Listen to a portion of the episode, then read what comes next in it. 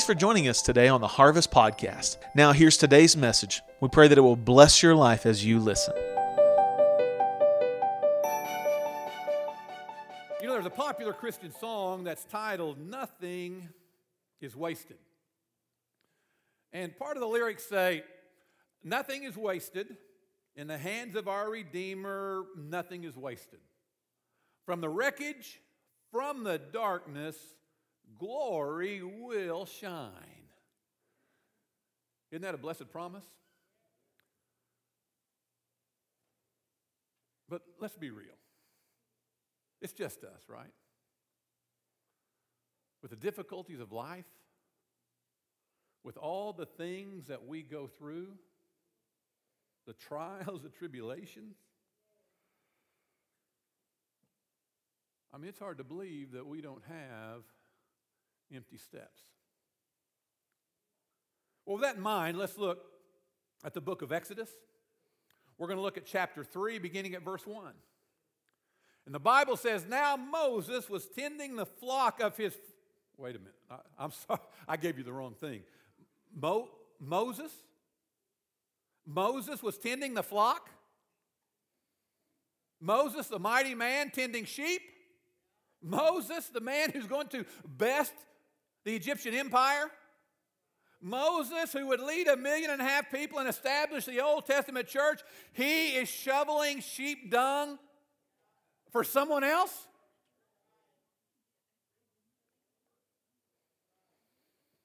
Reminds me of that scripture in Zechariah despise not the day of small beginnings. Friend, no matter where you are in God's plan for your life, there is glory and a kingdom waiting. Now, Moses was tending the flock of Jethro, his father in law, the priest of Midian. And he led the flock to the back of the desert and came to Horeb, the mountain of God. The angel of the Lord appeared to him in a flame of fire from the midst of a bush. So he looked, and behold, the bush was burning with fire, but was not consumed. Moses said, I will now turn aside and see this great sight, why the bush does not burn. When the Lord saw that Moses turned aside to look, God called to him from the midst of the bush and said, Moses, Moses. And Moses said, Here am I. Then God said, Do not draw near to this place. Take off your sandals, for the place where you stand is holy ground. So Moses led the flock that belonged to his father in law to the backside of the desert and just happened to end up, just happened to end up at the mountain of God. Next, let's look over at Deuteronomy chapter 32, verse 11 and 12. And the Bible says, As an eagle stirs up its nest and hovers over its young, so the Lord alone led him. Now, in thinking about eagles, not the rock group eagles, but eagles that fly in the air, stay with me, stay on the same page. The reason Mama Eagle stirs up her nest is to make the nest uncomfortable for the eaglets to be able to rest where they used to rest. And what that means for you and me is that in the same way, God will make things uncomfortable to stir you up in order to get you out of your comfortable comfort zone. He will shake things up to push you to your purpose and your godly destiny. Friend, I want you to know God created you to be an eagle and not a turkey. Now, this concept of stirring the nest, Moses is a great illustration of this. I mean, in the beginning, God put Moses in a pretty cushy situation. While his people were sweating in the hot sun, the Hebrews, they were making bricks, Moses was being fanned with grapes being dropped in his mouth.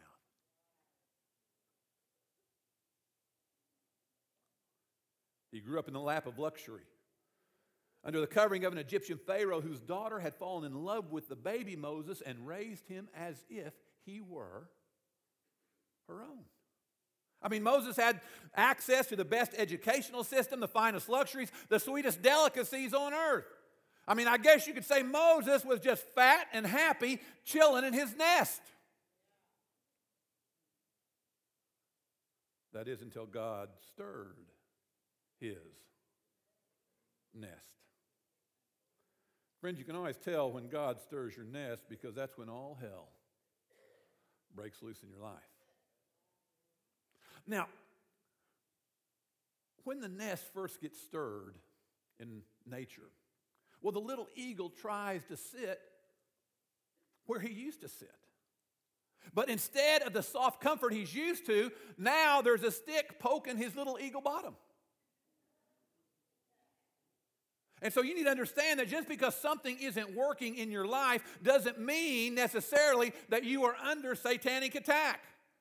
It could be possible that you are trying to rest in the place where God used to be.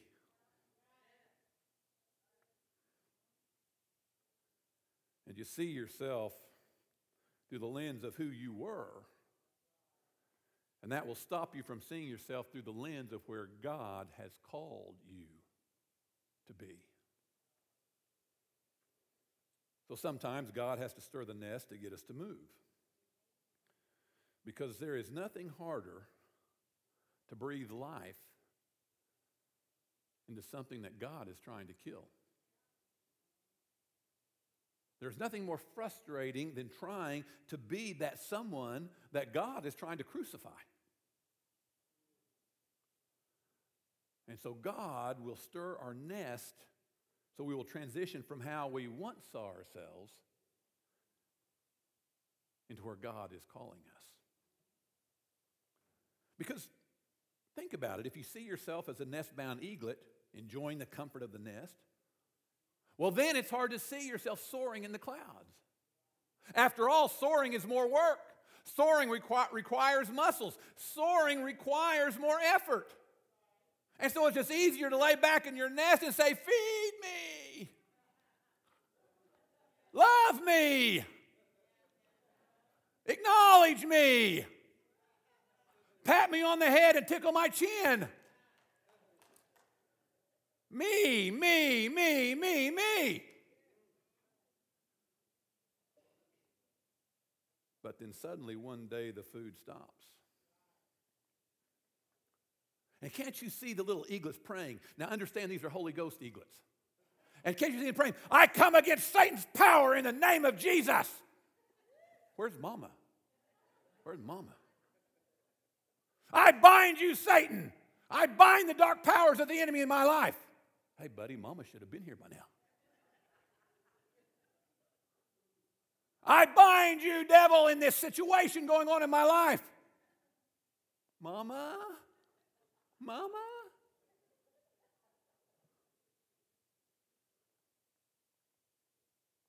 What do you do when you pray and it doesn't work? What do you do when you rebuke that situation in your life and it doesn't stop? What happens when all of a sudden I can't get the nourishment and the rest from the place where I used to get it? Friend, when the food stops and the thorns and the thistles start poking you, you need to break the status quo. And you need to move to where God is taking you. Now, in Exodus chapter 2, we see the thorns and the thistles that Moses faced was when he murdered an Egyptian. Moses was trying to take up for his Hebrew people, he was trying to be a leader of them, and uh, an Egyptian was mistreating a Hebrew, and so he murdered the man. Now, let me say something right here for you young people. Listen, all your life, you're going to have to live with what you did. You're never going to get rid of it. All your life, you're going to have to live with what you did. And so that's why you need to be careful now with what you're doing. Is there any old people that can say amen to that? Amen. So suddenly Moses has to get out of Dodge. He has to get out of the nest. He has, to, he has to leave the palace, the marble floors, the best foods, all the comforts, because life on Easy Street has now taken a hard left wrong turn. And so he escapes into the desert, a dry, barren, desolate place. But this is an interesting thing about God because while running from his past, Moses now runs into his purpose. While escaping how he once was, he now runs into a new identity, and Moses has an epiphany. Now, an epiphany can be a spiritual awakening that changes the way that you see everything from that point on. Now, you don't have those every day. That is, unless you're Starla, as she finds a new website that sells women's shoes. Every day it's a new aha moment for her, a new website.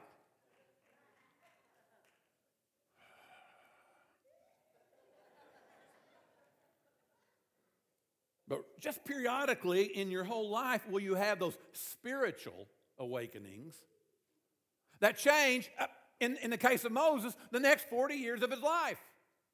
I mean, one moment, a bad moment, an ego caused moment has now placed Moses in the wilderness, and all of a sudden, he doesn't know who he is. Now, we're going to get into Moses, into the psyche of Moses a little bit right here, because this is a big deal. Because if you'll think about it, identity has always been a big problem for him. He was a Hebrew boy, but he didn't grow up with the Hebrews.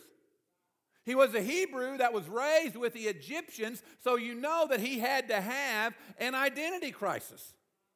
He was too Hebrew to be Egyptian, and he was too Egyptian to be Hebrew.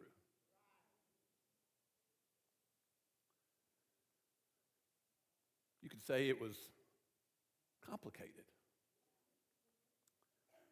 So let me talk for a minute to people whose background is complicated. Now, you know who you are because you're the ones who only tell half your testimony.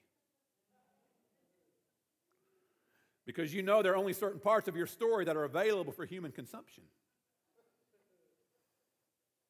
Daddy was a good man, but, well, it's complicated. Oh, yeah, yeah, I have, I have a good relationship with my sister, but it's complicated.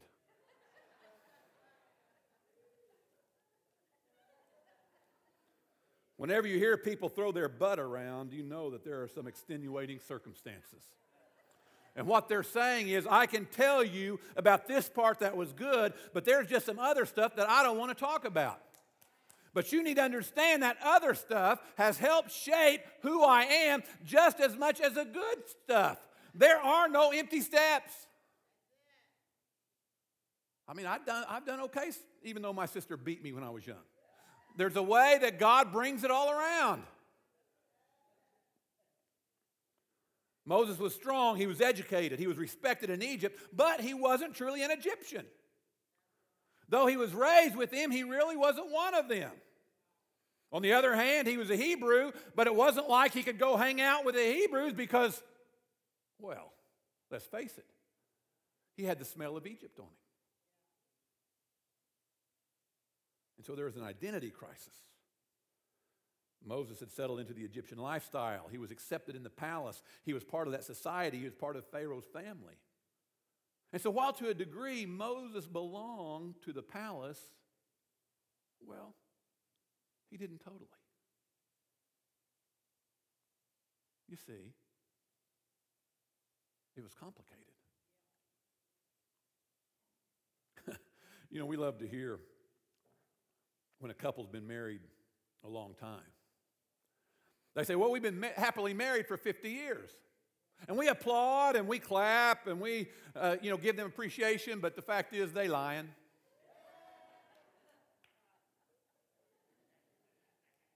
God, please forgive them.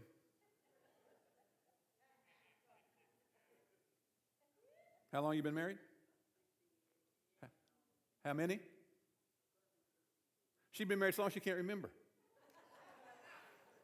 hey, I, I don't know how long I've been married either, so it's, I don't. But there is no one that's been happily nothing for 50 years. Not every week, every minute, every day. Have you ever heard of PMS?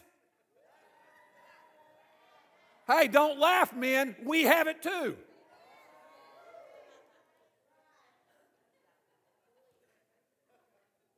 But what they're doing is they're telling us about the good part. They're not telling us about the tough part. You're not telling us about when she spent the money that you needed to pay bills. You're not telling us about that new secretary that he got and the way she dressed. You're not talking about the fact that you married a mama's boy, but you're telling us about the fact that you stuck it out and you made it. Now, I know you married people can't say anything, but there are some divorced people here that can shout amen. Young people, let me tell you something. Happy ever after is a marathon, it is not a sprint.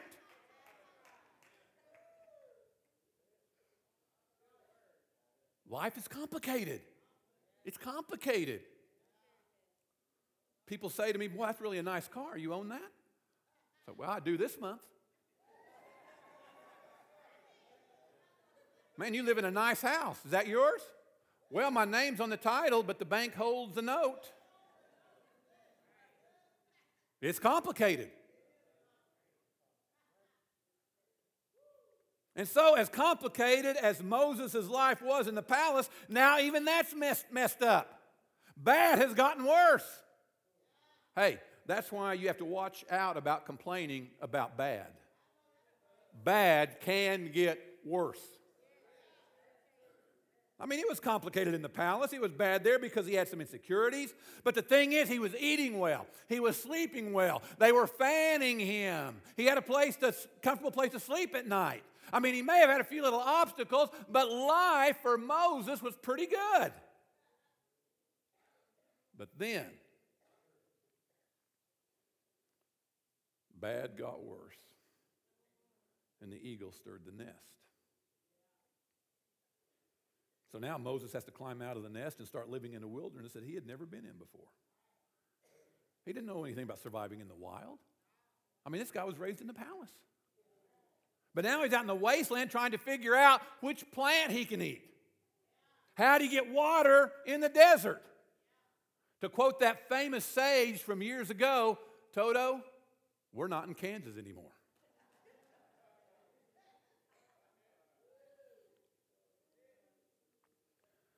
Has life ever put you in a place and you didn't quite know how to function in that new environment?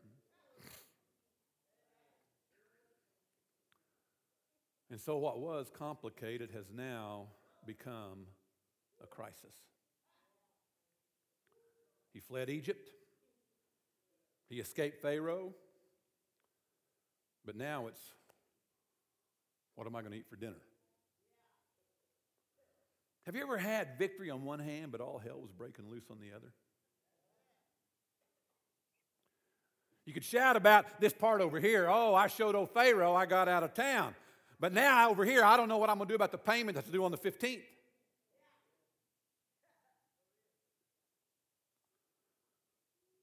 So God left Moses in the desert for 40 years. And then he ran into Jethro. Now, not Jethro, the son of Jed, a poor mountaineer who barely kept his family fed. Not that Jethro, but Jethro, the Midianite. And so Moses was hanging around Jethro, and Jethro said, Hey, I've got some work for that you can do for me. Work. Work. What is work? What's work? Don't you know I was raised in Pharaoh's palace? I had people do that for me. Well, so Moses is introduced to work, but of all things to be introduced to. Here he is, the prince of Egypt, and Jethro sends him out to shovel sheep dung. Now, we can laugh about that a little bit, but there is a point to that because this is a test of pride. And every person in this room will face the test of pride.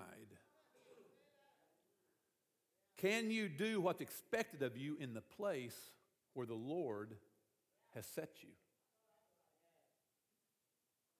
Can you learn what you need to learn in that place so that you can move from that level to the next level?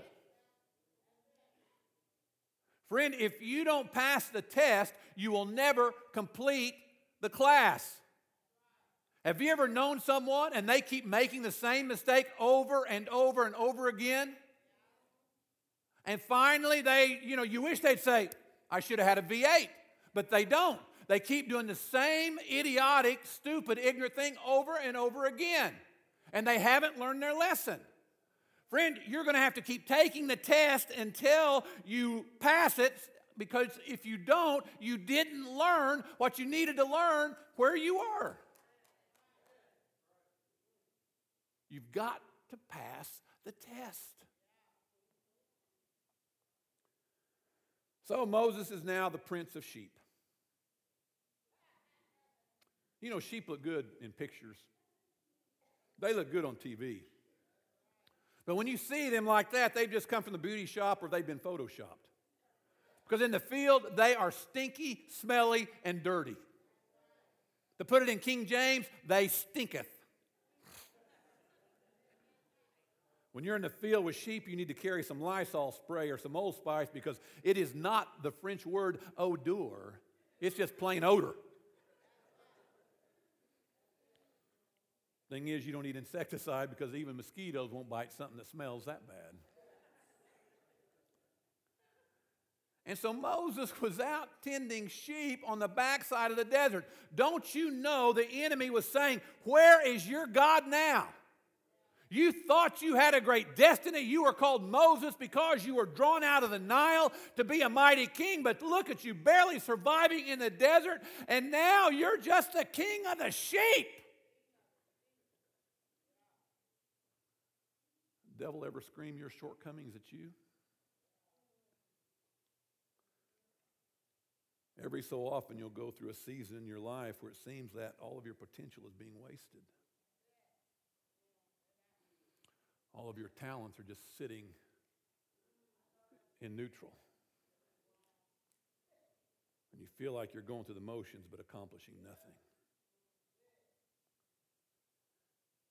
And if you're not careful, you'll start to question your calling.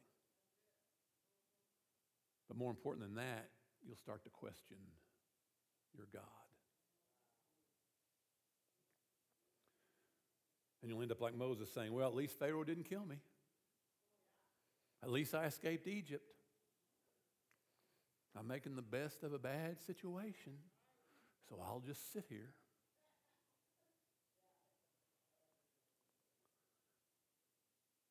I'm sure Moses felt like he was taking empty steps and going nowhere. When all of a sudden, Moses has an epiphany. Now, what's interesting about that is he just walks up on it. He wasn't fasting for it, he wasn't praying for it, he wasn't talking in tongues about it. He just walked up on it. You need to realize that God is the master of suddenly. And that means sometimes your life is going to take a turn that you never saw coming. No gradual process, no evolution that leads to a revolution. It will be suddenly out of nowhere, and your whole life will change. So that's why you never let your faith fall. That's why you keep your faith strong.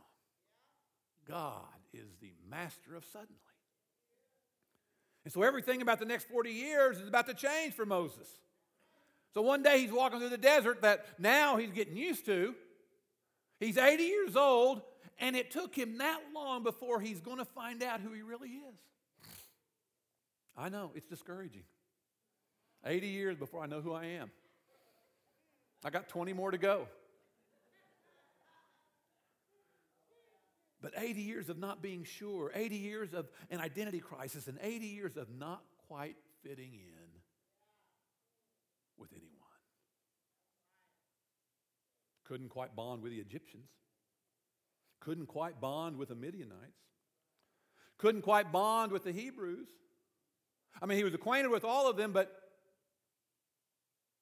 he was connected to none of them. He didn't fit. And so I want to talk to misfit people. Now, all of you people who are perfect, feel free to take your phone out, play Candy Crush, whatever you want. But, but I want to talk to misfit people for a few minutes. Now, misfits come in all colors male and female. Some are Democrats, some are Republicans, some are educated, some are not educated. But, but we're misfits. And you know this because no matter what you try to do to fit in with people, to rest in a certain type of nest, something always happens and it makes you jump up and get out of that nest. You never quite fit in with the herd. Now, it's possible that you could just be weird with no people skills at all. Could be. But also, you need to understand that the misfit is part of the methodology of Almighty God. Perhaps God never intended for you to fit in with the herd. Because people who seek God will not fit in with the herd.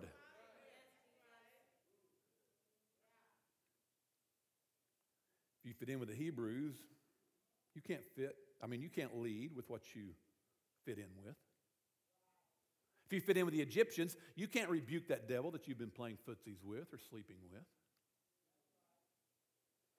And if you fit in with the Midianites, well, you'll miss your destiny. You'll end up building a house in a desert that God never intended for you to stay in.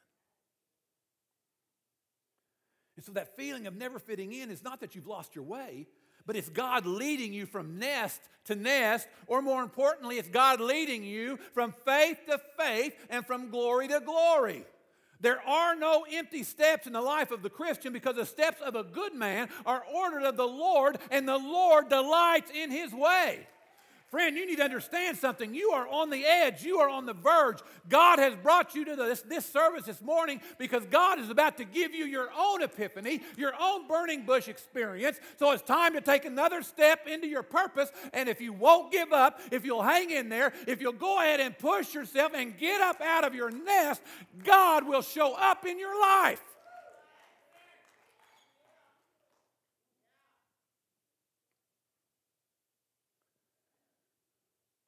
Moses runs into this epiphany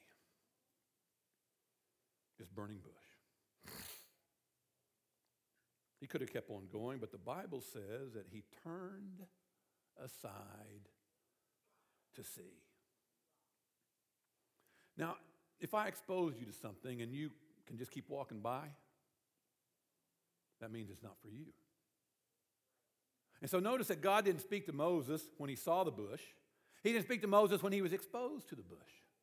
But the Bible says that when the Lord saw Moses coming to take a closer look, when God saw that Moses was attracted to what he had been exposed to, God said, Moses, now I can talk to you on another level.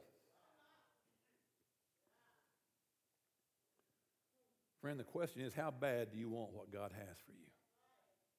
What are you willing to do to receive what God has for you? I want you to know your destiny is tied to your burning bush experience. Your purpose in life is tied to the fire you're going through. If you run from that fire, you are going to run from your calling. Your destiny is in the problem. Your destiny is in the storm. Your destiny is in the fight that you're going through.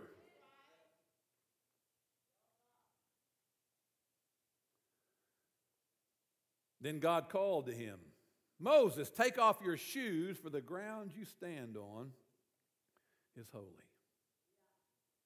I can just hear Moses saying, What do you mean? This is the same ground I stand on every day. How is this ground holy?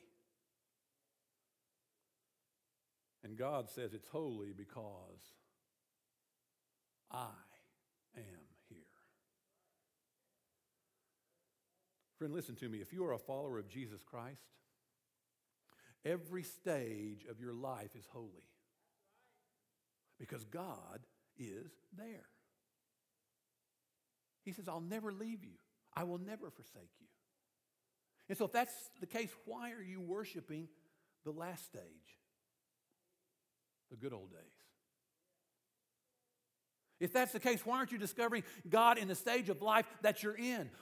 rather than wishing for the stage that you're waiting on. Oh Lord, just hurry up and take me home. The fact is, the bush is burning where you are.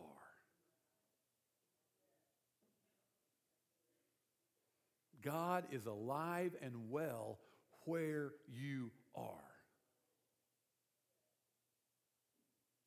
But He's waiting for you to be drawn. He's waiting for you to turn and look and see.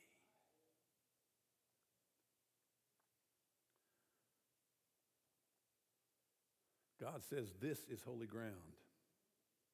Moses says, This stinking ground is anything but holy. Sheep droppings, weeds, snakes. How is this holy ground? But God says, Moses, take off your shoes. You are standing on holy ground.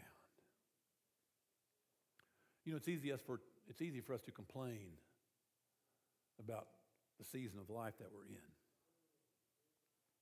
But we need to be careful because if we curse the way that God led us to where we are, we'll never reach the place that He's wanting to take us to.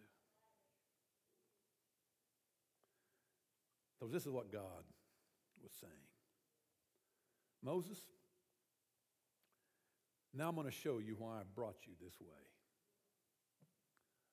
40 years ago, 40 years ago, you were trying to lead the children of Israel when you murdered that Egyptian.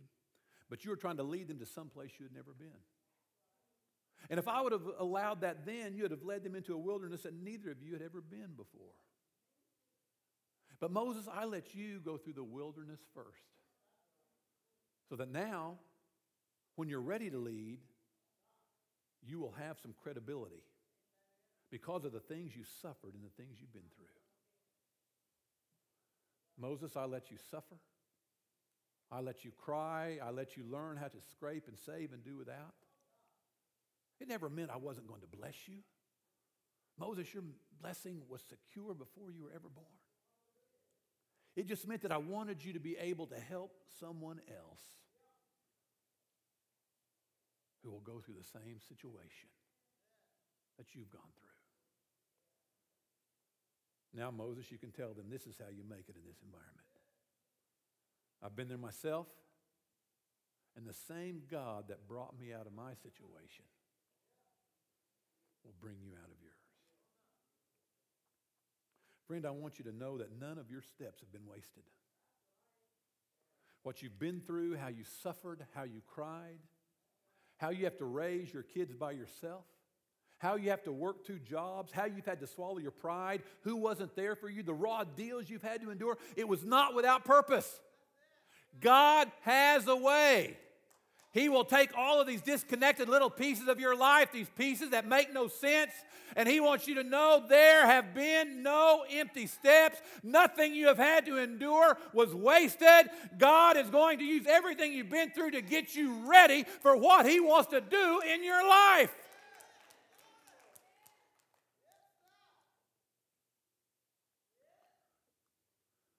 God told Moses, Go and tell Pharaoh to let my people, let my people go. I mean, think about how God works. Think about how amazing it is. Moses was the only person God could use to speak to Pharaoh.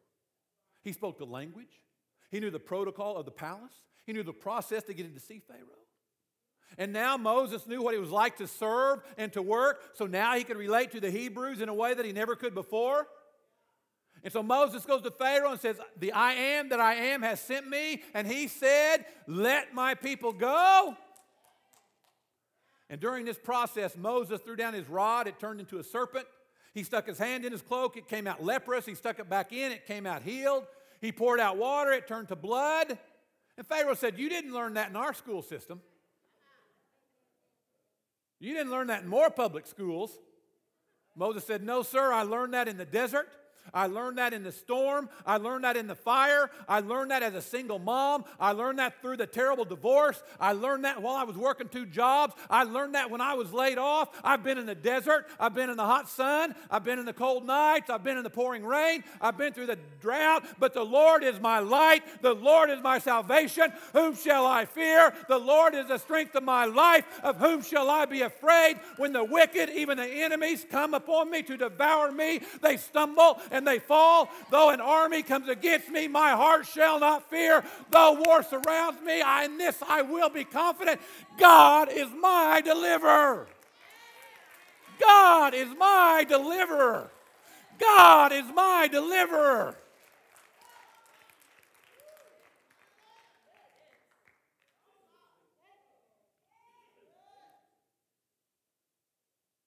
So Moses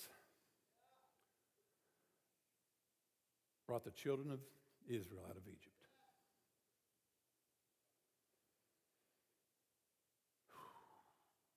But you see,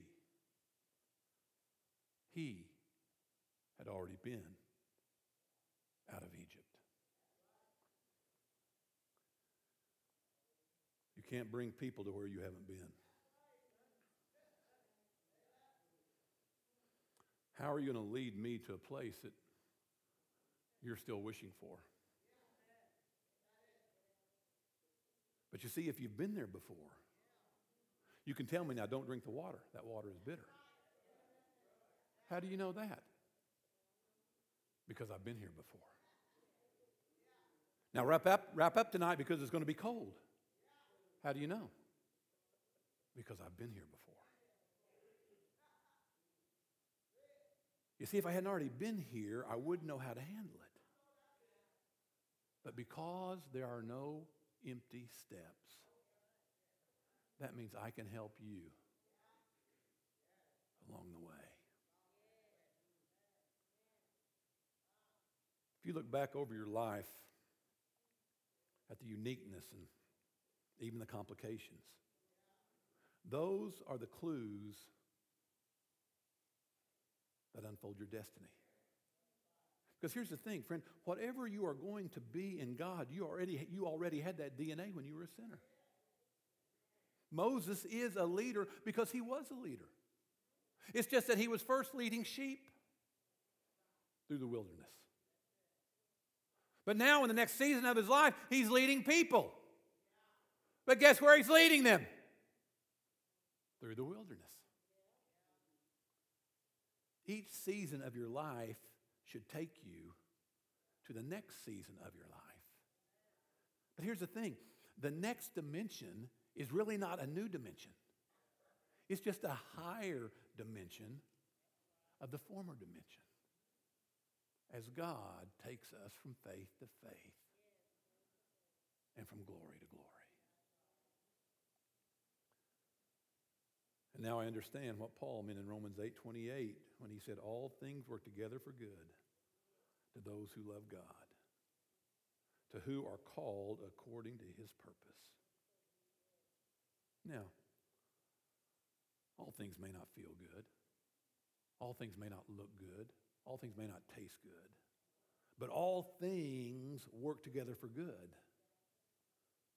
Because God didn't wait until he crowned you call you. He called you just like he did King David when you were just a shepherd boy out in the field. And he's been prepping you and preparing you for what you are about to do your entire life. It doesn't matter if you're 28 or 98. It doesn't matter if you are stuck in the last cubicle in the basement of your office building. You have not taken any empty steps. Nothing you have been through has been wasted. Whatever you're going through right now, maybe, is, maybe God is using that to break your arrogance through a weakness. Maybe, he, maybe He's humbling you in the wilderness while knowing that He's going to exalt you when you arrive at your destiny. So, wherever you are in the process, whatever you're going through, this is the promise of God to you all things work together for good.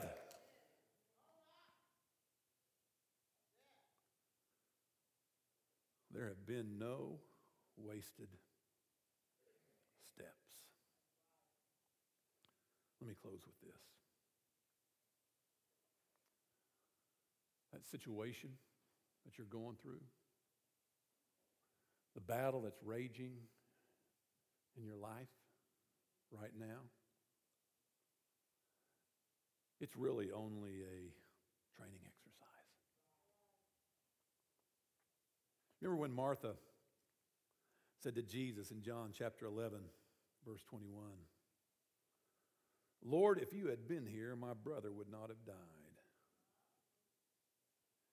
In other words, Jesus, I lost this fight because you didn't help me. How many times have we wondered if there really was a God?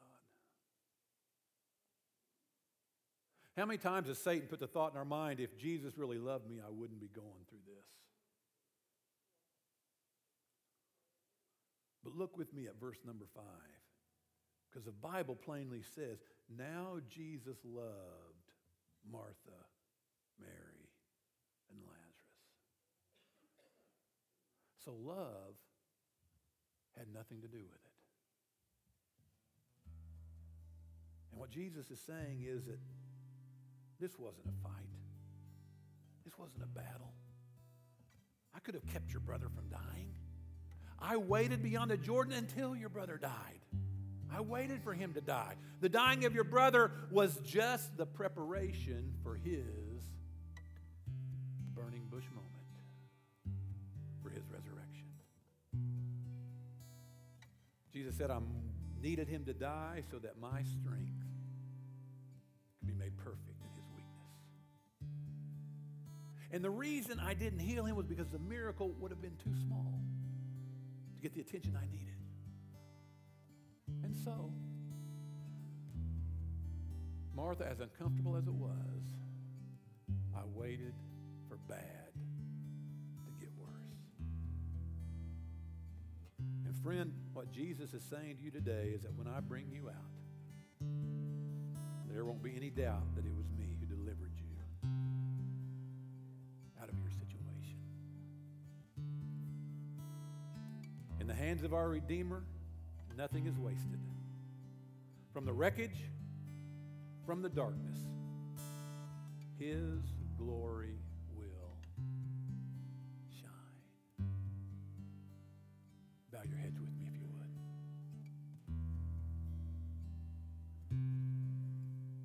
I want you to know you have not taken any empty steps.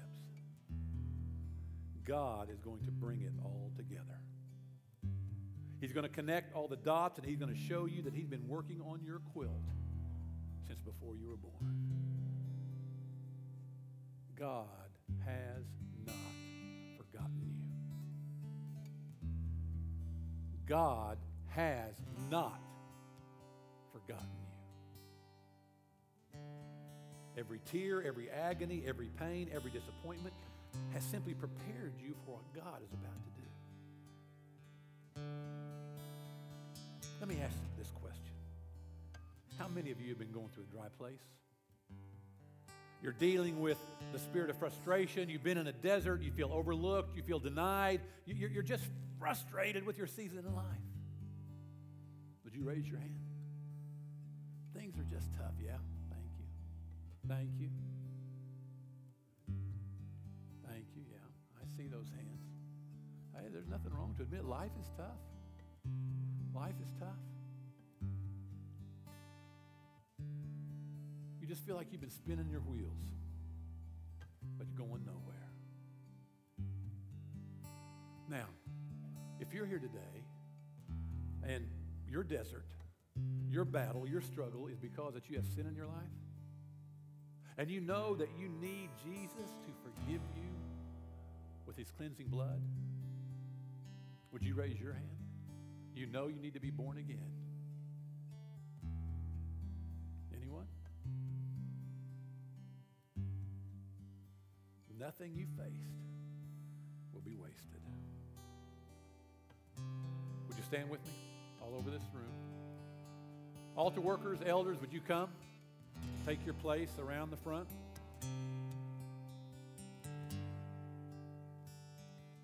Friend, if Satan has been telling you that you've wasted your life, that you've gone too far, you'll never be able to get back on track, I want you to know Satan is a liar.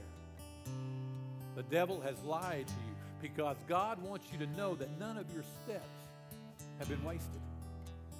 Nothing you've gone through is without purpose. And so, right now, as a singer's minister, they're going to lead us into an atmosphere of praise. And I want to invite you to take certainly not empty steps, but it could be the most important steps of your life because they are the steps that could lead you to your burning bush experience. God wants to perform something special in your life today. But you see, you've got to turn aside to receive it. You've got to return aside to receive it. Now, God has something special. So as a singer sing, I invite you to come. Come on.